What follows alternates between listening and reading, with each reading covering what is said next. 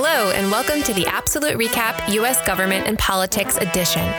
Our philosophy is to maximize your understanding and minimize your need for memorization. Each episode will recap content, skills, and test taking tips to help you succeed in May. I'm your host, Melanie Kingett, and your recap starts now. Hi, and welcome to the APsolute RecAP US Gov edition. Today's episode will recap Federalist 51 and limits on government. Let's zoom out. We're in Unit 1, Foundations of Democracy, Topic 1.6, Principles of American Government. Our big idea is competing policymaking interests. In our last episode, we looked at the creation of the Constitution and the debate about protecting individual rights and limiting the power of government. Today, we will continue that discussion and look at the three branches of government and how they function together. Federalist 51 outlines the ideas of checks and balances and helps us further understand how the government was designed to control majority opinion. Let's zoom in. Okay, let's start with some review. Although sometimes used interchangeably, separation of powers and checks and balances, though related, are different. Separation of powers is allowing each branch of government to be independent of the others and have separate and specific responsibilities. Think of this like being assigned a role by the teacher in group work. One person is the scribe, one the table leader, timekeeper, and table manager. Although the roles can vary, the teacher does this to encourage everyone to work together and prevent one person from dominating the group by giving each person a distinct task. The legislative branch makes the laws. The executive branch enforces the laws, and the judicial branch interprets the laws. Checks and balances, on the other hand, is the ability for each branch of government to place a check or stop on the power of the other two. In this way, no one branch is able to become too powerful. James Madison argues for both these ideas in Federalist 51, as an important way to control factions and tyranny of the majority. While Madison admits that majority rules is the only fair way to govern, he was also concerned with power always falling in the hands of the majority. He sees it as normal for people in power to try to increase it. So the best you can hope to do is place limits on how much they can acquire. At the time, the only directly elected group was the House of Representatives, and it's also in power for the shortest amount of time, two years. The president was vetted by the Electoral College and the senators by state legislatures. Federal judges are a step further removed as the people have no say in their nominations or the people who approved them. It is confusing, but basically, all the division of powers and system of checks and balances is because Madison and a few of the other founders didn't think people could be trusted to make important decisions and resist the temptations of power. Madison wrote in Federalist 51 If angels were to govern men, neither external nor internal controls on government would be necessary.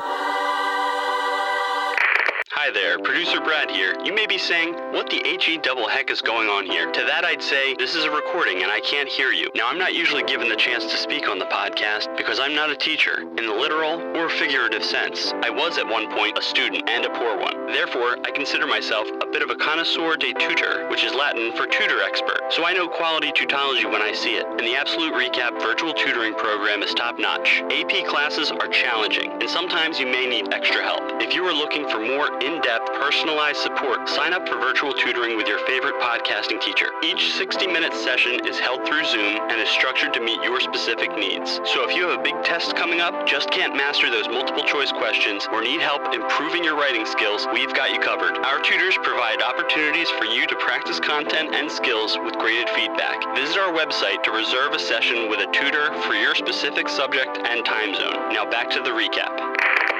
So, what exactly are these controls? If I were you, I would grab a piece of paper for this part of the episode, as visuals help. Imagine a triangle with each branch of government at one of the points. Then imagine two sets of arrows connecting the points, one going clockwise and the other counterclockwise. This is the basic visual for checks and balances. Each point has an arrow going to the other two, just like each branch of government has a certain amount of power over the other two. I like to put the judicial branch at the top of the triangle.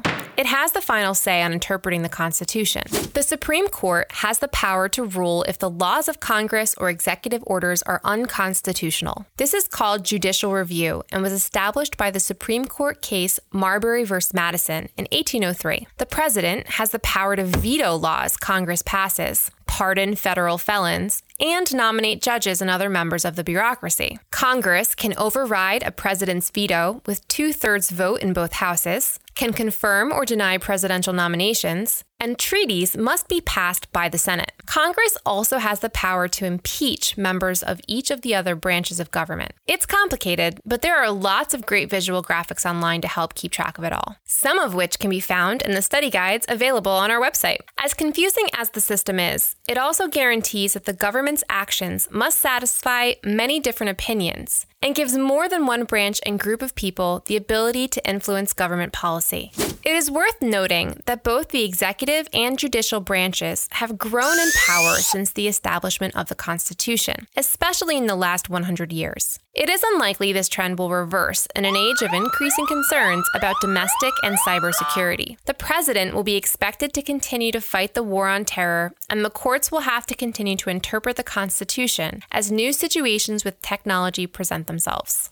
To recap, concerns about human nature and tyranny of the majority led to creating three separate and distinct branches of government. Each branch has its own responsibilities and is capable of preventing the other two from gaining too much power through its system of checks and balances. And while the government is more powerful now than it ever has been, so too are the American people, with the direct elections of senators and expansion to voting rights in the 20th century.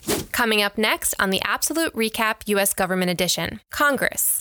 Today's question of the day is about the Senate. When were people given the power of direct election of their senators? For the answer to the question of the day, please follow us on Instagram at the APsolute RecAP. That's the A P S O L U T E Recap. For updates on episode schedules, study guides, and to contact us with questions and suggestions, please visit our website, theapsoluterecap.com. The APsolute RecAP is produced by Brad Kingett with music by Zach Caruso. Today's episode was written by an AP Gov teacher. Please remember to rate, review, and subscribe wherever you get podcasts. Time's up, votes are in. Thank you for listening to the APsolute RecAP U.S. Government and Politics Edition.